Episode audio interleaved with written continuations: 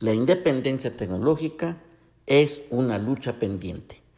La lucha por la independencia de 1810 fue política. Los Estados Unidos mexicanos nacen como nación el 27 de septiembre de 1821 a la entrada del ejército trigarante a la Ciudad de México. La independencia es un proceso histórico en lo político, lo económico y lo social, un proceso multidimensional y permanente ante las ambiciones de gobernantes, sobre todo de las naciones llamadas desarrolladas y de las corporaciones transnacionales que nunca han cesado ni terminarán. Los recursos naturales y humanos son el motivo de la hegemonía política, del alineamiento y del dominio, sobre todo en lo económico, siendo los mercados el campo actual de batallas comerciales vía aranceles a la importación, derribándose el mito que en el libre mercado todas las naciones ganan. Las estrategias para apropiarse de los recursos naturales incluyen acusaciones falsas como las que hicieron los Estados Unidos a Irak de contar con armas de destrucción masiva, las cuales nunca fueron encontradas, pero constituyeron el pretexto para la invasión de esa nación, donde los yacimientos petroleros ahora son explotados por empresas norteamericanas y las bases militares son posiciones geoestratégicas de los Estados Unidos en esa región. La imposición de políticas económicas que favorecen a las transnacionales provienen de organismos internacionales donde los Estados Unidos tiene peso específico en la toma de las decisiones como el Banco Mundial y el Fondo Monetario Internacional.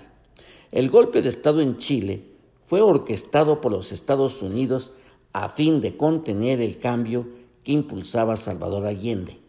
Bajo la dictadura militar de Pinochet se realizó la privatización y desregulación para facilitar la explotación de los recursos naturales, sobre todo los mineros, por parte de las empresas transnacionales y los sectores financieros. Hoy, las bases militares de los Estados Unidos controlan la política de seguridad, más allá del control del poder político civil. Los últimos acontecimientos en la economía global se caracterizan por conflictos comerciales que se multiplican. En paralelo, los retos productivos se tornan más complicados, dejando como alternativa a las naciones los mecanismos unilaterales o bilaterales, propiciándose el tránsito a condiciones donde impere el más fuerte, afectando las cadenas internacionales de valor. Dado el punto de inflexión del desarrollo tecnológico científico, ha generado impactos que son irreversibles en la velocidad y profundidad, en las dinámicas socioeconómicas, dando forma a un nuevo modelo económico global, sobre todo en la dinámica comercial, las inversiones y el poder geopolítico militar. Las disrupciones tecnológicas de las transnacionales desbordan los marcos regulatorios, superando fronteras nacionales, siendo un factor que incrementan sus rendimientos sin correspondencia fiscal, afectando negativamente a las economías emergentes como la mexicana.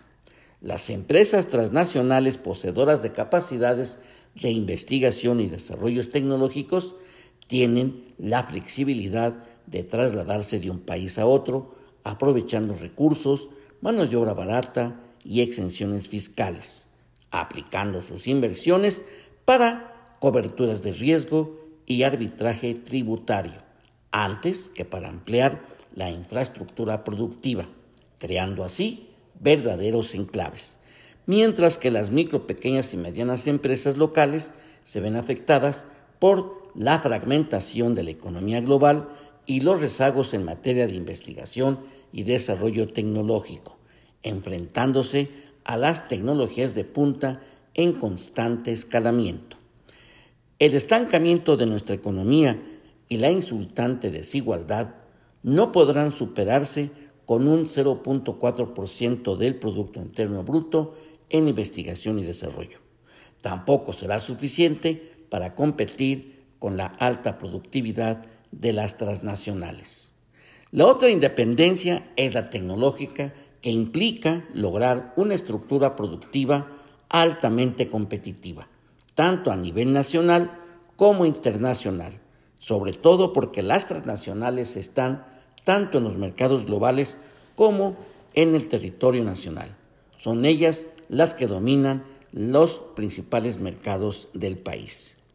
Ya somos importadores de granos y ya las grandes transnacionales como Bayer Monsanto, Singenta, Coterva, BASF, IBM, Cisco y Huawei, entre otras, están incursionando mediante tecnologías del Big Data, Internet de las Cosas y la inteligencia artificial en el paradigma denominado agricultura sin agricultores, controlando la producción de alimentos desde la semilla hasta el plato y el reciclaje de residuos. No dudo que impondrán nuevos patrones de consumo en aras de la eficiencia, ni tampoco dudo que los más baratos serán los alimentos chatarra y los nutritivos o menos dañinos serán los más caros. ¿No lo cree usted? Hasta la próxima.